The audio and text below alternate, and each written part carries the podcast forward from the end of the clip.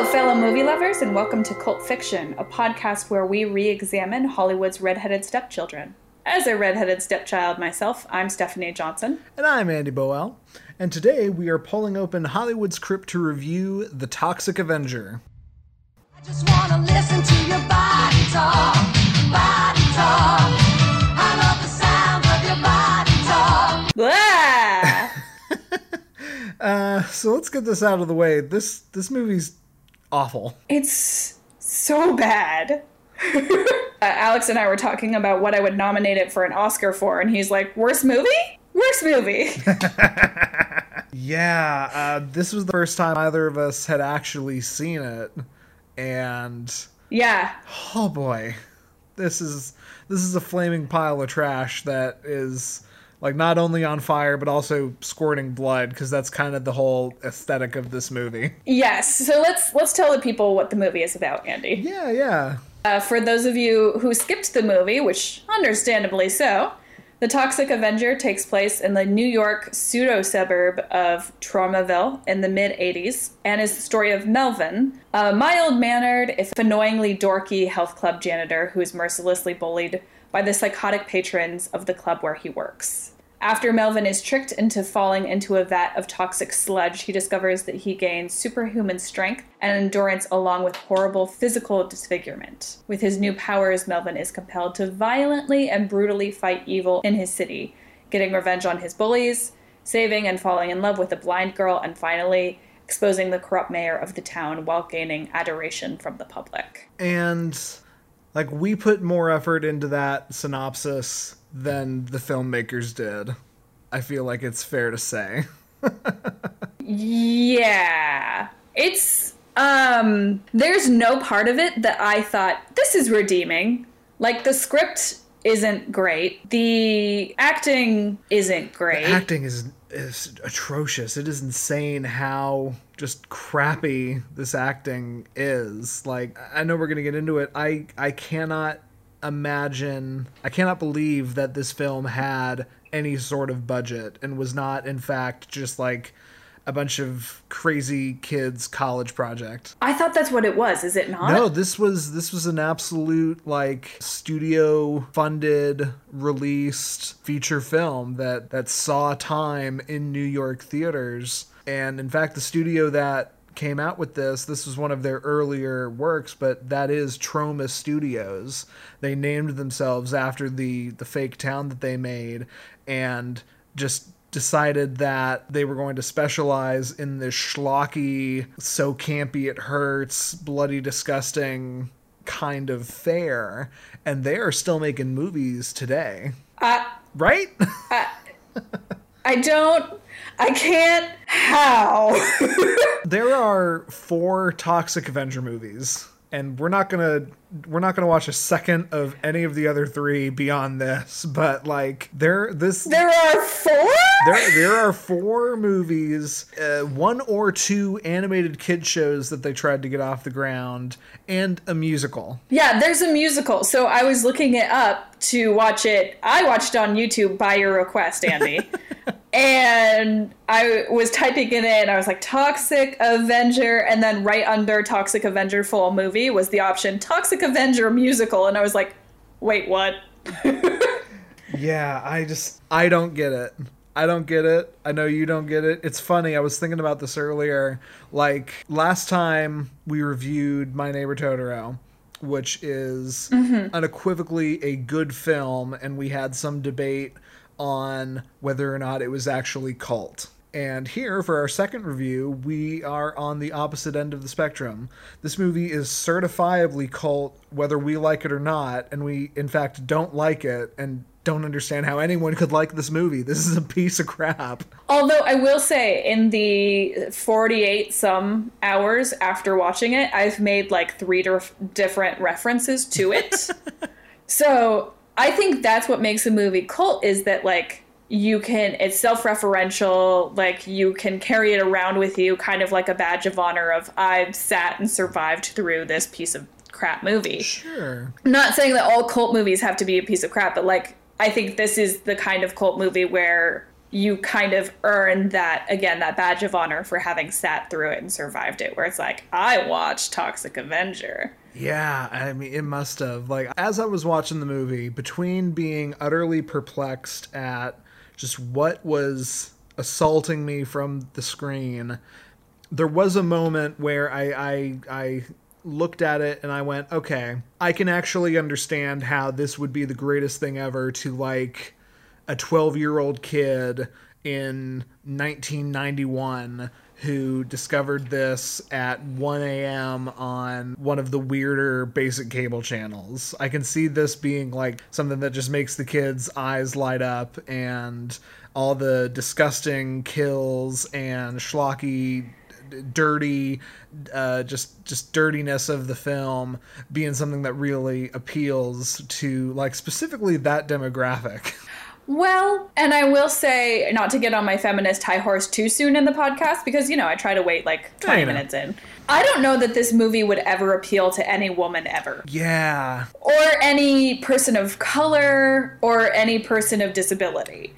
I think this is a movie written for straight white dudes because there's mistreatment of disabled people, there's mistreatment of people of a different race, there's mistreatment basically of anyone who isn't a white, able bodied, wealthy Sure. dude. And I say that because, like, even they don't, even they mistreat children because they say that kids are worth twice as many points when they hit them. right Which, okay, sorry, sorry, I'm getting ahead of myself. Let's back up. The crazy gym people who start the movie, yeah you find out about, I want to say like 15 minutes in, that what they're doing, what gets them their kicks, is that they're doing hit and runs. yeah What did you think of that? I so so we're introduced like the the movie starts with the gym scene montage, and and I just want to say real quick like like that that five minute montage of like people in super 80s athletic gear and a lot of zoom in on on chests and butts with like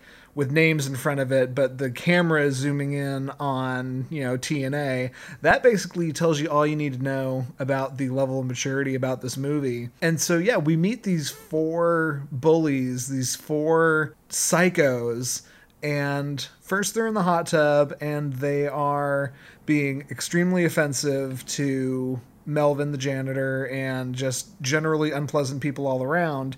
And then like the next time you see them like uh, the two of them are having sex in the locker room and the chick pulls a switchblade on Melvin when he walks in.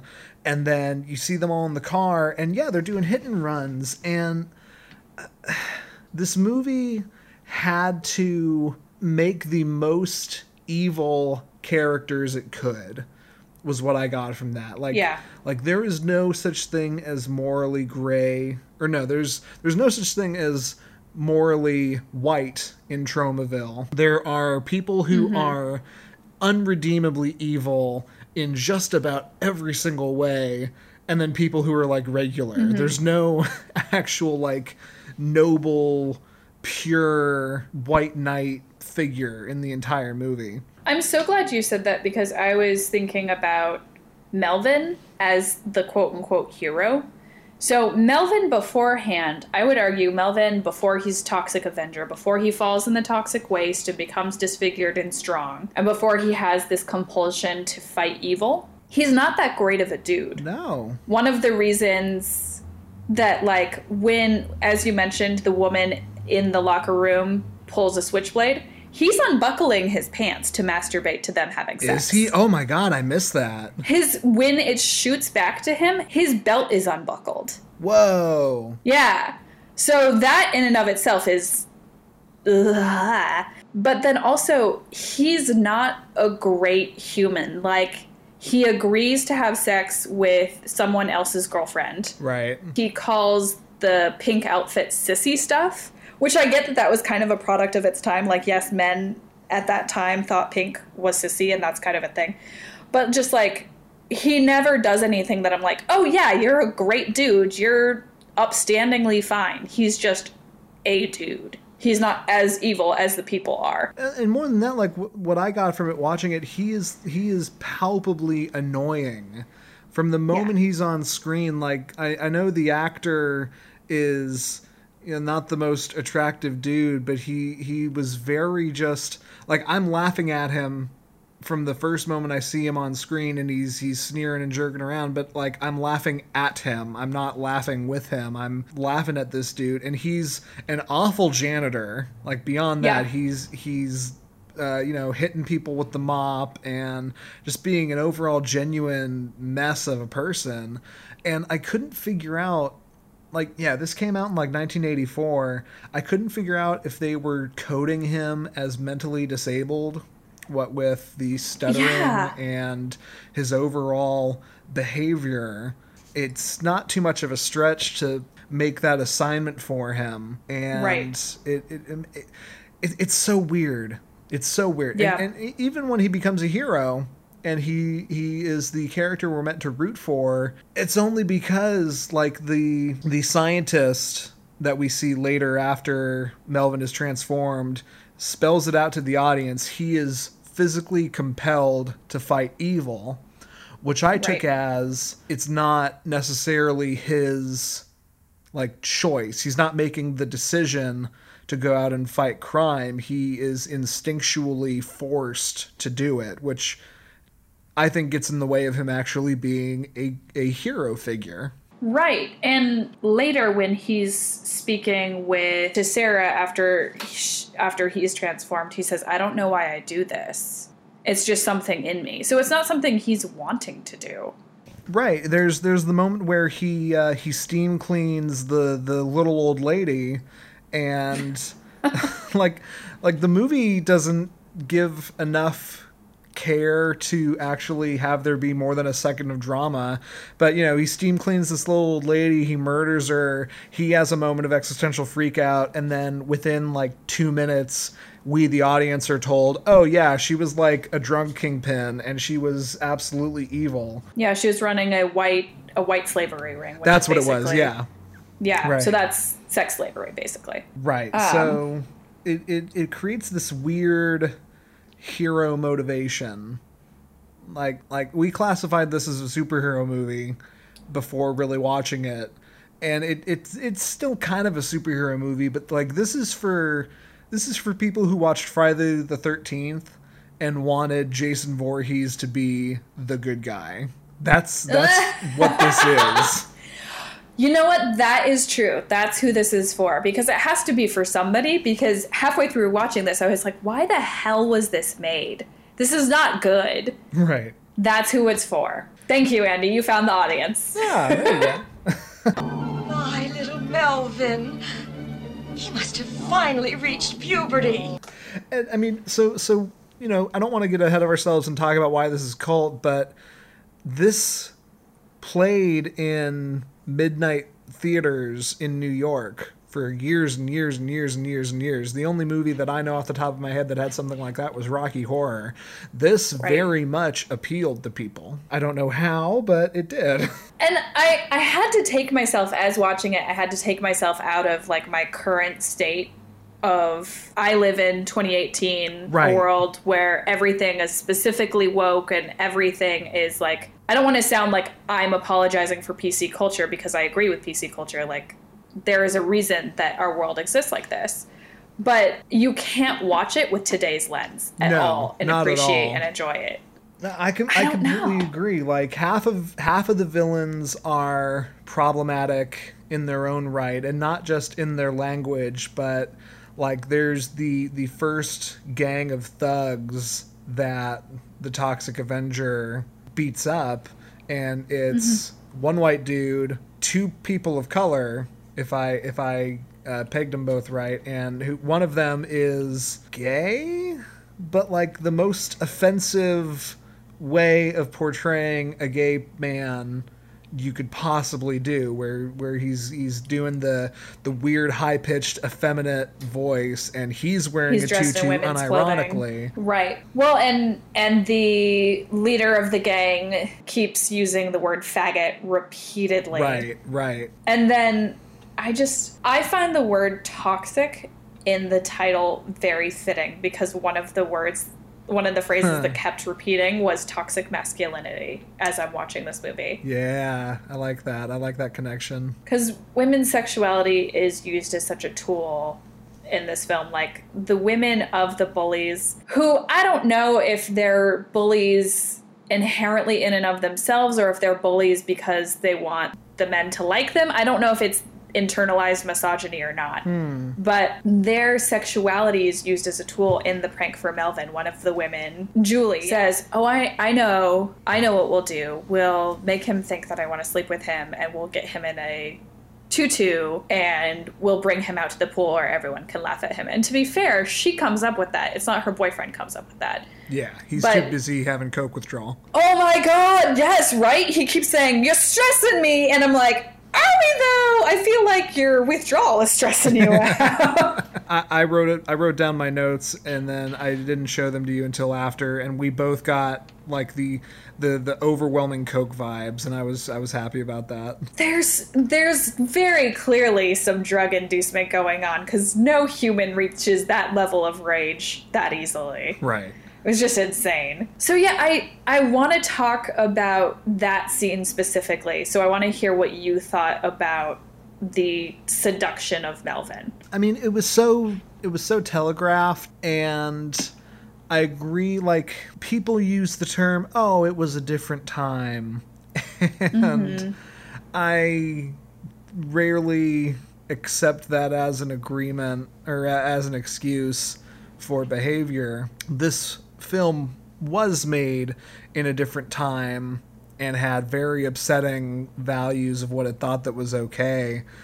Like it was interesting to me that well no i'm trying I'm, I'm, I'm trying to do this movie a favor by by making something compelling. It wasn't it wasn't particularly interesting to me that uh, melvin was so easily seduced because he was brought up as such a such an equally pathetic character and the kind of mm-hmm. person who it makes absolute sense that you know a pair of tits in his face would be enough to trick him into d- doing absolutely anything. Given what else happens in this movie it's pretty juvenile and harmless that the culmination of the trick was to have him make out with a goat.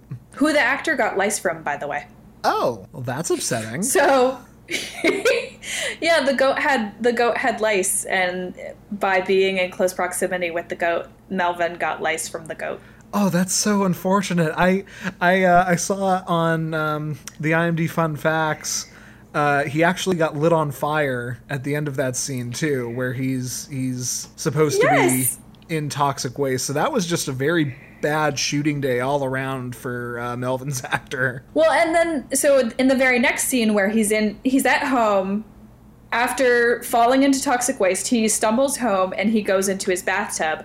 And the way that they had to shoot the scene, the bathtub had to be extremely extremely cold. So this man has gotten lice, has been put on fire, and then he goes into extremely cold water, which if you know anything about burns is like something you are not supposed to do that increases blistering, that increases scarring. Right. And the whole time the the crew was like, "Is there anything we could do for you?" And he's like, "No, man. To get this scene, I need to be in this really cold water. It's fine." And he just like powered through it.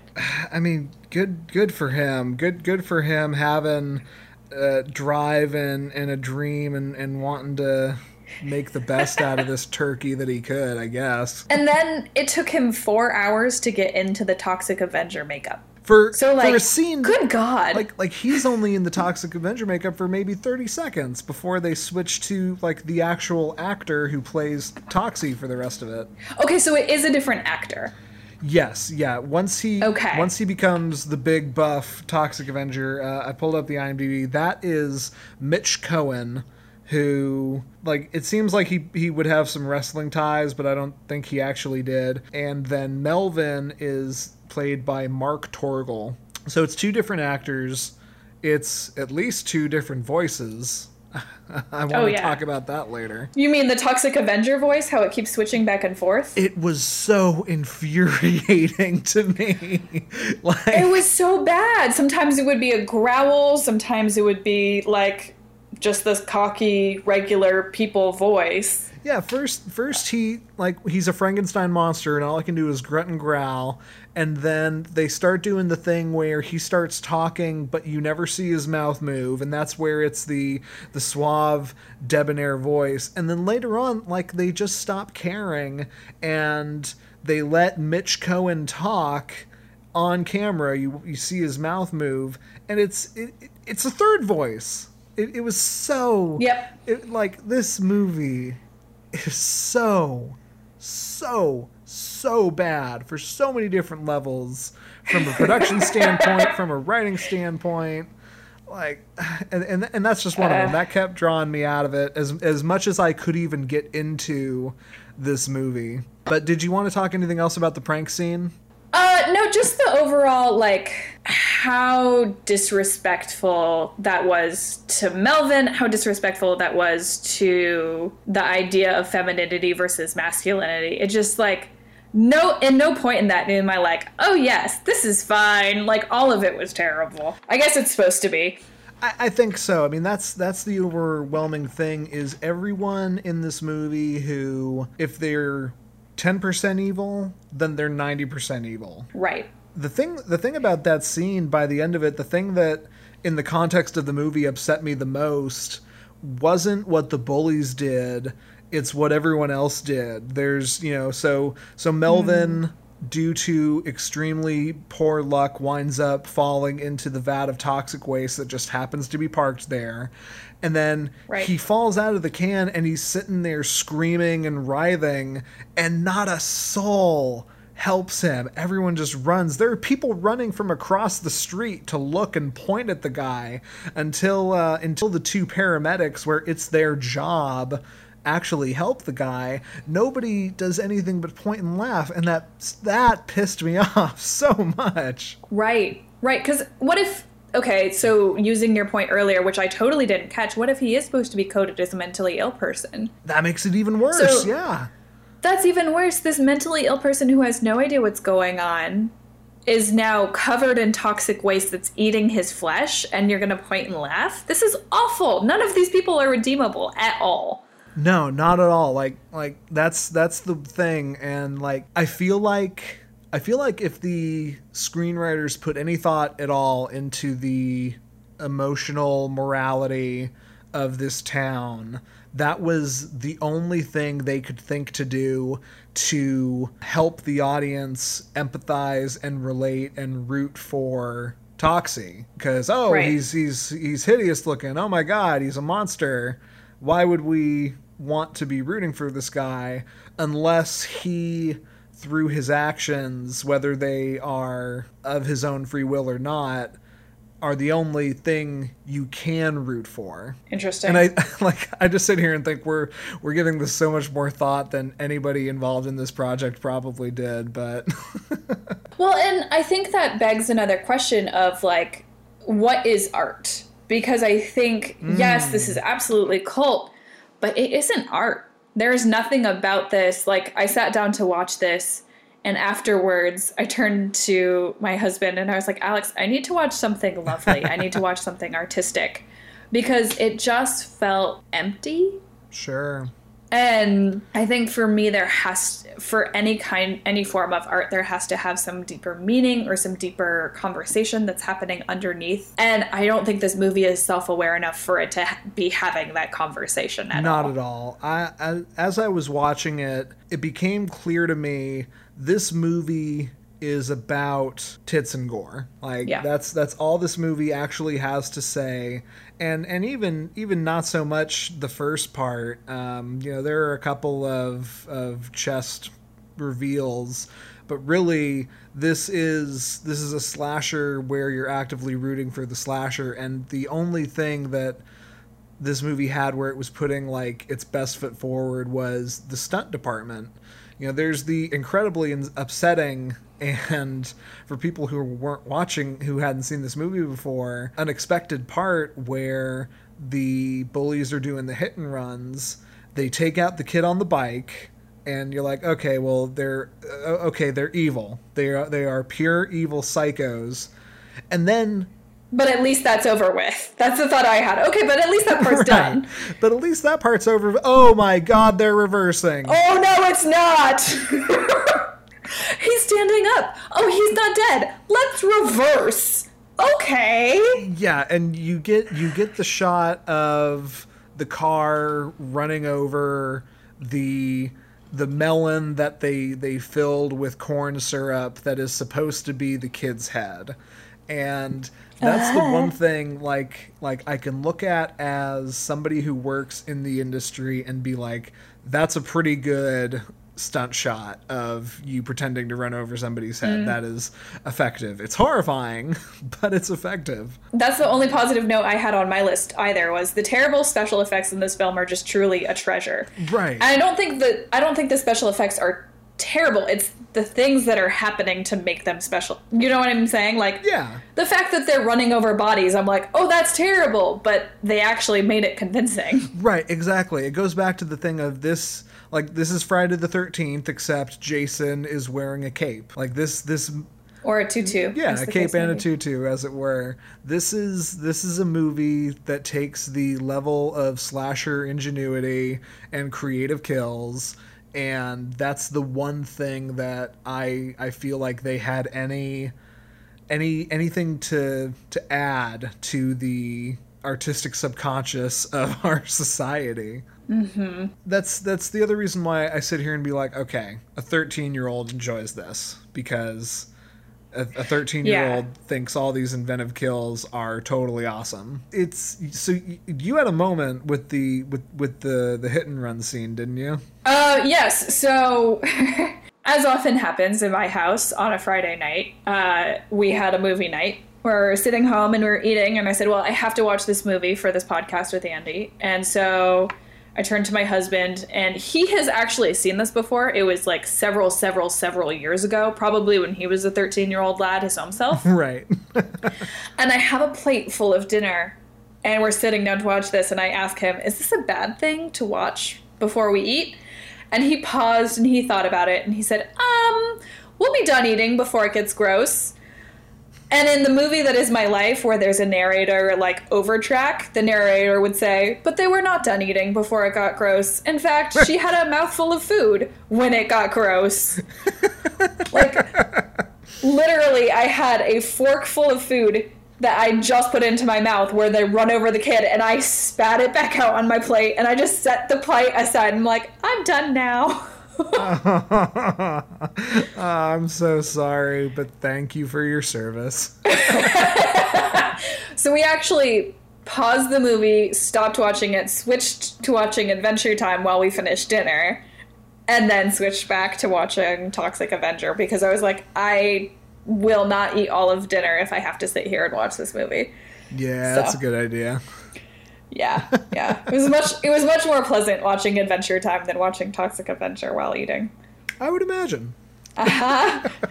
you were smart. You were not eating while you were watching this, correct? Correct. I'm pretty sure I was not. I, I, I think I would remember if I was eating anything. I, I remember like that part being like, oh, because I just was not expecting this. Because it's sudden. I wasn't expecting this movie to even have that much quality, I guess, or ability to surprise me. I, I, I Toxic Right. Avenger and like the reason it wound up on this list is because the concept of the Toxic Avenger was something that I would like rub elbows with in other pop culture. You know, I'd see jokes about him in in magazines or on the internet and you know, I was familiar visually with the concept of the Toxic Avenger uh, uh, being a disfigured superhero that brutally murders people, but you watch this movie and even having that much knowledge, you sit there and really wonder how brutally can he murder people, and turns out pretty brutally. Yeah. pretty brutally. Okay, I have a thought. Without this movie, could you have Deadpool? Um, I think you could because the the core difference is that Deadpool is funny. That's very true. like Toxie tries to make a couple of jokes um, during the the laundry kill. He he he he does some some racist Asian laundromat impression, oh yeah, that was so Right. terrible. but I, I, I totally see where you're going, especially because in 1984, I think Deadpool was still a, uh, a glint in uh, Rob Liefeld's eye and was not an actual character yet. I don't know. Mm, mm-hmm. That's that's a really interesting point. Does can can we at least sit here and say that the Toxic Avenger helped pave the way? Was it was it one of the cobblestones laid down early on in the road to modern cinema that is like this and I, I guess it like this means means in, enjoyable gore. Deadpool deadpool's a good comparable. I like that because he's he's the other ugly disfigured brutally killing indiscriminately hero that we the audience are meant to root for. I like that. No sticky and no washy. I just I feel like I can't have seen this without having given it some kind of something. Like I'm like it has to be meaningful because I spent an hour and ten minutes of my life that I'll never get back. we're going otherwise. to create so importance I, you know, if there's one thing I'm good at. so I will say, um, speaking of the way he brutally kills people, you mentioned the milkshake scene. Do you want to talk about that one? Yeah, so so later on in the movie, this is the second uh, group of toughs that Toxie engages. It's these three dudes who hold up a restaurant, and, and, and I'd like to talk about this whole scene because there's there's a lot to unpack here. Um, To set the table, there is the the three criminals, and it's two white dudes and another uh, African American man, all of them wearing bizarre face paint. Like one one dude actually looks pretty awesome with this this black and red like kabuki face paint. I know, right? Yeah, he- he- I was like, "Oh, that's kind of pretty. That- I'm, I'm impressed. Yeah. like that guy looked totally cool. I was I was I was visually engaged until like what this guy starts doing is blowing people away indiscriminately with a shotgun. He shoots a guy, he shoots a dog. Yup, that was awful. That was awful. Like like I had tried to like I, I had tried to give you a little bit of a warning just that like hey I, I looked at does the dog die and and there's there, there's a, a dog that dies in this I love that you run it through that filter for me because you know my love of dogs, and you're like, hold on, I have to see does the dog die? it's for me too. If I we're, we're not I don't just just a plug here. I think it's important to run anything through does the dog die if you're not sure because it is a it is a wonderful site that now tells you a lot more things. There's there's a whole metric of stuff like is there is there stuff involving eyeballs? Is there stuff involving other pets? Toxic Avenger checks a lot of those boxes. yup. So um, a, a guy gets shot, a dog gets shot, and and yeah, the it's another bit of the stunt and uh, effects team. Like it, it's actually interesting. The moment where the dog gets shot looks very real and is incredibly upsetting. And then later on, there is a shot of what is supposed to be the dog's body, and the the only like thing I can take away to make myself happier is it is so blatantly obvious that the dog is okay and breathing and like they just they poured some spaghetti on a on a golden retriever or whatever.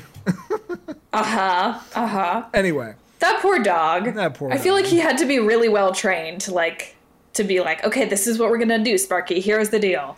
the dog was one of the most professional parts of this movie without a doubt. Heyo. so the third thing this this kabuki dude with the shotgun does is he points it at a baby. And Yup. that part is like most other things about this movie incredibly upsetting and it turns out it was so upsetting for the actor that after doing this and after doing a movie where he had to point a shotgun at a baby he reevaluated his life choices and quit acting.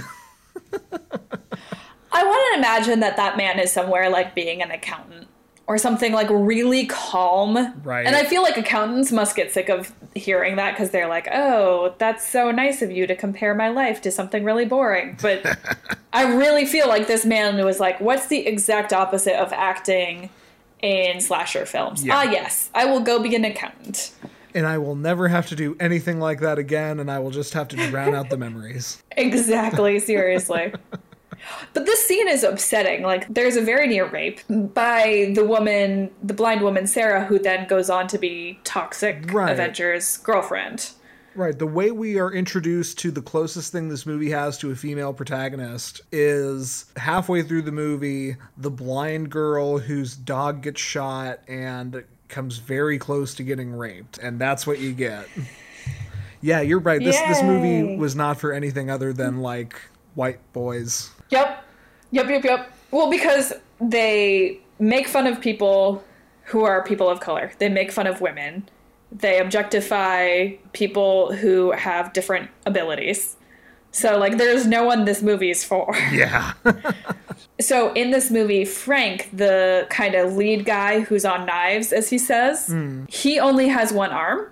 So, I will say that is a vast, like, success for this movie, empl- employing a differently abled actor. During the scene, at the Mexican scene where his arm is ripped off, you can see that it's a prosthetic because he never uses it or really, like, moves it in any big way until Toxie rips it off. well, there you go. Yeah. So that's like what one point in this movie's favor, and and we're still up to like twenty five against. I mean, yeah. yeah. Although, okay, okay, so you want to know something that's really upsetting? Of course. This movie actually breaks the Bechdel test. Like, it wins it. Oh my God, you're right. Isn't that upsetting, Andrew? Just, this movie doesn't deserve to beat the Bechdel test. but it does. There are two named women. The bully girls there is Julie and help me out here, Wanda. So Julie and Wanda, the two bully buff girls, both named. And yes, they talk a lot about their boyfriends, but they talk not about their boyfriends when they're talking about how good their new camera works and how excited they are about the new film. Right. Okay. All right. Uh, all right. We need to go back because I, I I have a question for you.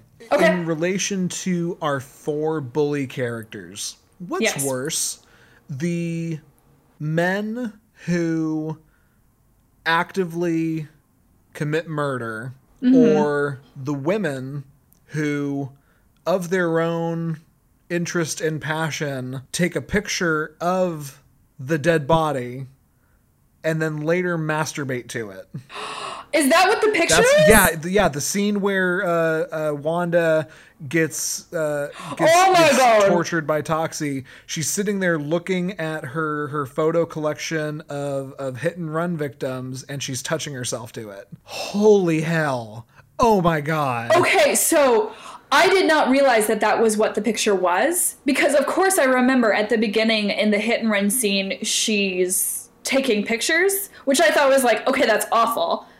I did not realize that was what she was masturbating to. It, yeah, it's the only thing she can be. I, I I can't remember if they show an actual shot. I think they do of of like one of the photographs, and it's the the the kid. But no, like that's the only thing she can be doing, and that's the only reason Right. to have those photos there. well, and that's, she does say, I like the way the red shows up, it gets me hot. And I was, Exactly. like, I was like, oh, the way your red and your cheeks show, I was, oh my god, I was assuming in- innocence on her behalf. I was just like, oh, she's taking a selfie and jacking off to herself.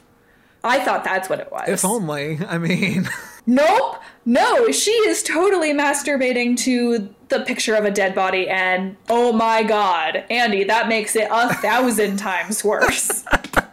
Oh my god, oh my god, oh my god. I need to go wash my eyes out a second time. right? We're gonna have to I- gonna have to watch Totoro just to cleanse this from our palates all over again. Oh my god. Yeah, our next movie, uh let's, let's pick something nice and easy. But yeah, I, I watched that part and I was I was stunned because up until that point, my answer would have absolutely been the men. But I, Right. I, I, after after seeing that, for in, in, Julie's defense, we never actually see her doing that. It's just Wanda, but still, like I don't know what is worse at that point. I guess the murder. I don't know I, I- I guess the Well, murder. yeah. but- I don't think you can make a black and white comparison very easily because both of those things are awful. Right. Also, these women stand idly by while people are getting killed, so I don't think they're great. Like, I'm not ever, at no point in this podcast am I going to be like, these poor women, they're victims. There's no victims here. Everybody's terrible. Oh yeah, because everybody is. My lips are waiting for you, Melvin. Oh, put your arms around me. Well, okay, so let's talk about the masturbation scene if you don't mind. Absolutely. Hey, go for it. Um, so in my previous conception of the movie, I had a really big problem with the fact that Toxie actively stalks these girls Right. because it felt very much to me like you didn't want to sleep with me, so I'm going to kill you. In the way that some men actually do perceive women in a harmful way in our society. Oh, that's that's an interesting. Okay. Yeah, that like you rejected me, so I'm gonna kill you. And to be fair, he actually doesn't kill. Toxie doesn't kill either of the women. Right. He maims them brutally, um, but he doesn't kill them. I took that as you turned me into a monster. Here's here's my vengeance. But I find it interesting that you took it in a different way. I mean, maybe it's the fact that I'm a woman and I live in fear of that, but I, I don't know because I I think I thought that before I realized the masturbation thing about the photos. Cuz I was like, they're not great women. I will never say they're great women and I will never say they're not I will never say they're blameless, but I I was really really bothered with how Toxie actively stalked them Sure. and he doesn't actively go after the men who bullied him. The, his pursuit of the men who bullied him is really, really passive. Yeah. Like, he happens to come across them and he's like, oh, yeah, I should fuck up these guys because they bullied me. right.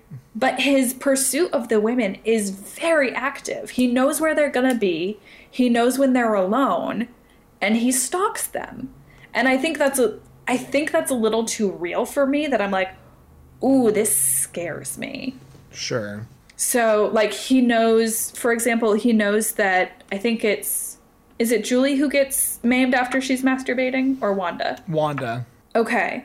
So he knows that Wanda's boyfriend, who I don't remember the name of and I don't really care, um, he knows that he's been pulling like this elephant man act Right. with Wanda. Yeah, he does know that. So it kind of implies this whole thing of like, I've been watching you, I've been stalking you, and I've been thinking about the worst way to torture you. Yeah.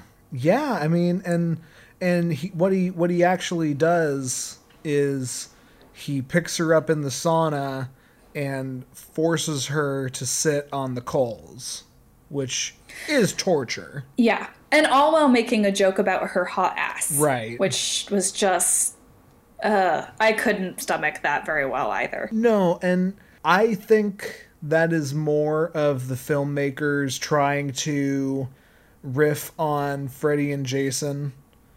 If if this Oh, if yeah, this was a nightmare movie and Freddy did that, you wouldn't you you you'd just take it in stride. Yeah, that's Freddy. But Right. it I mean you make a really good point. The this this movie not only does it not treat women well, but it definitely does actively victimize them in ways Mm-hmm. that it doesn't for their male counterparts. Right. Because the way that Toxie interacts with the men, he's he comes across them when they're stealing the car from the old lady. Sure. I was gonna say, you know, even let's look at Sarah again, our our our feminine lead, the the love interest of our hero. What what does she actually do besides serve as a victim proxy for him to rescue? And then they mm-hmm. they play up the blind shtick so that mm-hmm. there is a excuse for her to not be instantly terrified of Toxie and to fall in love with the good man, quote unquote, he is inside. But what the movie actually like shows us is she goes from near rape victim to love interest. We get the very the very weird sex scene between the two of them. And then mm-hmm. the rest of the movie she's bouncing around in a bikini pretending to be blind and just sitting there as I took that very much as a thing for again the 13 year old boy watching this to then look at. Here's your pretty blonde that you don't actively hate. Right, exactly. Yeah. I agree. I think the the Sarah trope of of finding the good man inside like you were talking about is just it's also just mishandled.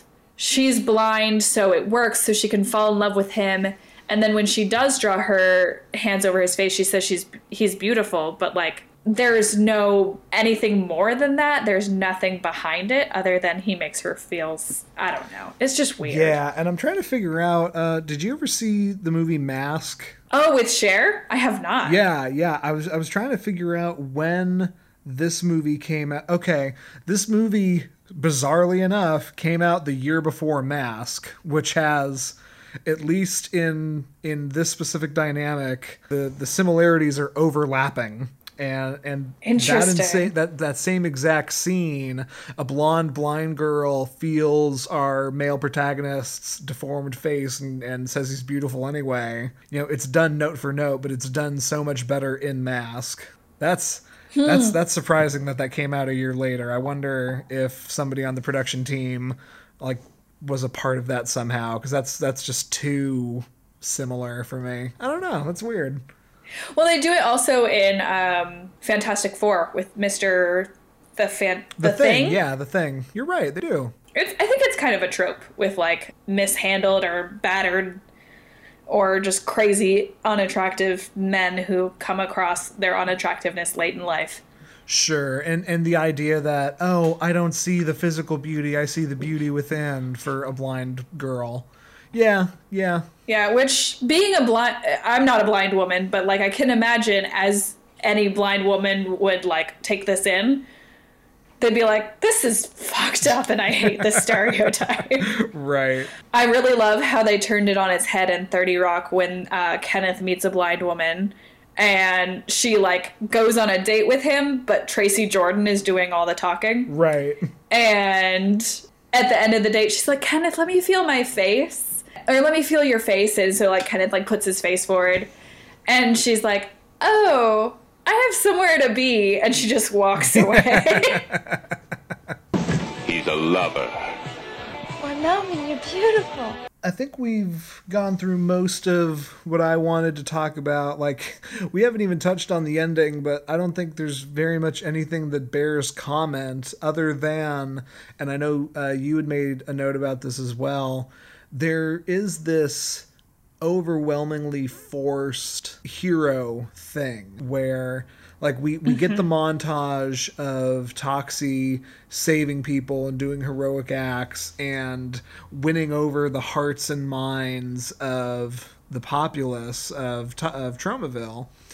And and there's a slight charm to that, I will admit, but it is so undeserved for at the end of the movie um, you know the the citizens the the men and women to rise up and and it's mostly kids now that I think about it to rise up and defend Toxie from the evil corrupt mayor who wants to you know gun him and Sarah down and yep. I mean, yeah, it's. I feel like this movie didn't care about its own ending, and neither do I.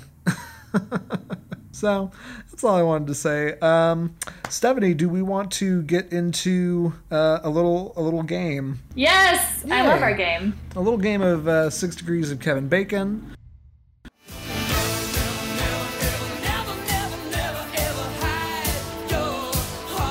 For anyone who is listening to episode two instead of episode zero or one, uh, there is a, a, a game one can play where there is an idea that you can link any actor in the world to Kevin Bacon in six degrees or less. And uh, we, we are very big fans of this game and, and decided we wanted to play it. This is a very hard one, uh, The Toxic Avenger. Yes. So, Marisa Tomei is in this for like two seconds. She's an extra. She's stepping out of the shower. So, we could go from Marisa Tomei uh, to Chaplin, which she was in with Robert Downey Jr., Yeah. who was in Tropic Thunder with Tom Cruise, who was in A Few Good Men with Kevin Bacon. There you go. All right. Yeah. what do you got? I've got I've got one one more, and I, I don't think this is possible without Marisa Tomei, uh, which is is funny to me. But I can actually do this in one move because Marisa Tomei was in Crazy Stupid Love with Kevin Bacon. Oh, with Kevin Bacon. Uh, So well, I will have to talk to my guy who does all the six degrees for me. yeah, no. in the Um, meantime, I'm I'm glad to have evened the playing field and and gotten out of the hole. Oh, that's good. Okay, so Crazy Stupid Love is about crazy stupid love. It's it's What's it about It's one of those like kind of um, not montage. Montage is the wrong word. Ensemble. It's one of those ensemble movies like um, Valentine's Day or uh, Love Actually or the holiday. Or the holiday. Yeah, sorry, not not the holiday. Love Actually. I think the holiday, if if we're thinking of the Jack Black movie where he's actually being serious, I think that counts as well. But it, Oh yeah. yeah, yeah, it's it's about a group of I, I want to say they're in New York, New Yorkers, and the romantic conflicts between the two of them. I will I will admit that it has been a very very very long time since I've seen this movie, and I was only half paying attention even then. but that's still my answer. Okay. Okay. All right. So Yeah. we've played the game. We have both decided that it is cult, so I don't feel like we need to go over that again. Yeah, I, I- I wanted to say like it's it's cult, and whether we like it or not, like Yeah. the the midnight movies, the fa- it, it actually had a a, a better it, it, made money in the box office, which not most of the movies on our list can't say the same thing. Um, you know, had a long-standing midnight cinema screening and had such an effect for whatever reason. Yeah, it's cult. All right. So, my Oscar for this movie, because most of the movies that we review have not seen the Oscar stage, so I want to give an honorary Oscar to this movie for Best Transformation of a Toxic Wasteland into a Home. Aww. Because Sarah does a very nice job homemaking in their little toxic waste dump. That's that's actually really sweet. I like that. I had to think about it for like a half hour. Right? Actually, I, I really do like the moment where they like they hang up the picture of her her old support dog in the house. I know. and his name is something really sweet, like Carl or Yeah, something. I don't actively remember what it was, but it's like his name is above it. It's Carl or Gary or something. Yeah, it's a it's a it's a cute moment. I like that. That's a very Yeah. wholesome Oscar for an unwholesome movie. I figured it needed Yeah, it. Yeah, right. Um, I also struggled with an Oscar. I struggled very, very much so to find some sort of superlative I could give this movie. And what I actually eventually decided to come up with, uh, to go back to the fast food scene, I give The Toxic Avenger the Oscar for Best Use of Fast Food Equipment for Murder. this is the one, the one part of the movie that I was engaged and sitting there going, yeah, yeah, yeah, because like Toxie takes out the three fast food criminals and he throws our Kabuki shotgun guy into the kitchen and he lands on a table and you see the milkshake maker. Uh, the, the the mixer What? for it, and as soon as I saw that, I'm just sitting there going, "Oh, that better go in the dude's head." The, this movie this movie cannot get away with showing me that and not like having that be a murder weapon.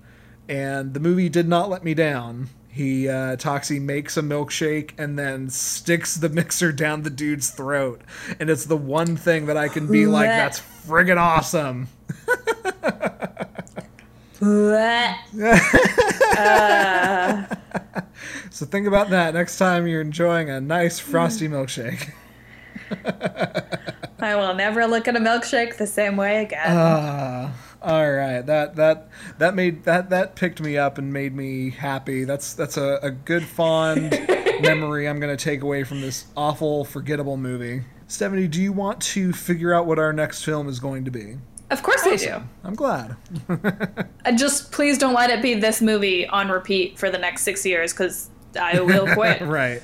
Well, we've made it two episodes. I don't want to. Uh, I don't want to let that be the ending. So let's go to the the cult of movie list I've got here.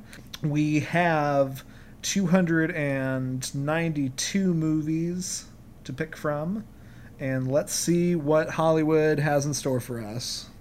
Doodaloo, doodaloo, doodaloo, doodaloo, doo. And we have. Huh, okay. Okay. Number 158, Which is which is Monty Python's Life of Brian. Oh, okay. Yeah. This is the. Um, obviously, Monty Python, I don't need. I, I shouldn't have to go into deep detail about who they are, but directed by Terry Jones and premiering in 1979. Life of Brian is like the one people forget about between uh, The Search for the Holy Grail and The Meaning of the Universe, or The Complete History of the Universe. I like this one. I've, I've actually seen this movie a whole lot, uh, even when I was a kid, so I'm excited. I'm pretty excited too because I don't think this is the Monty Python I've seen, unless it's the one where they talk about Jesus.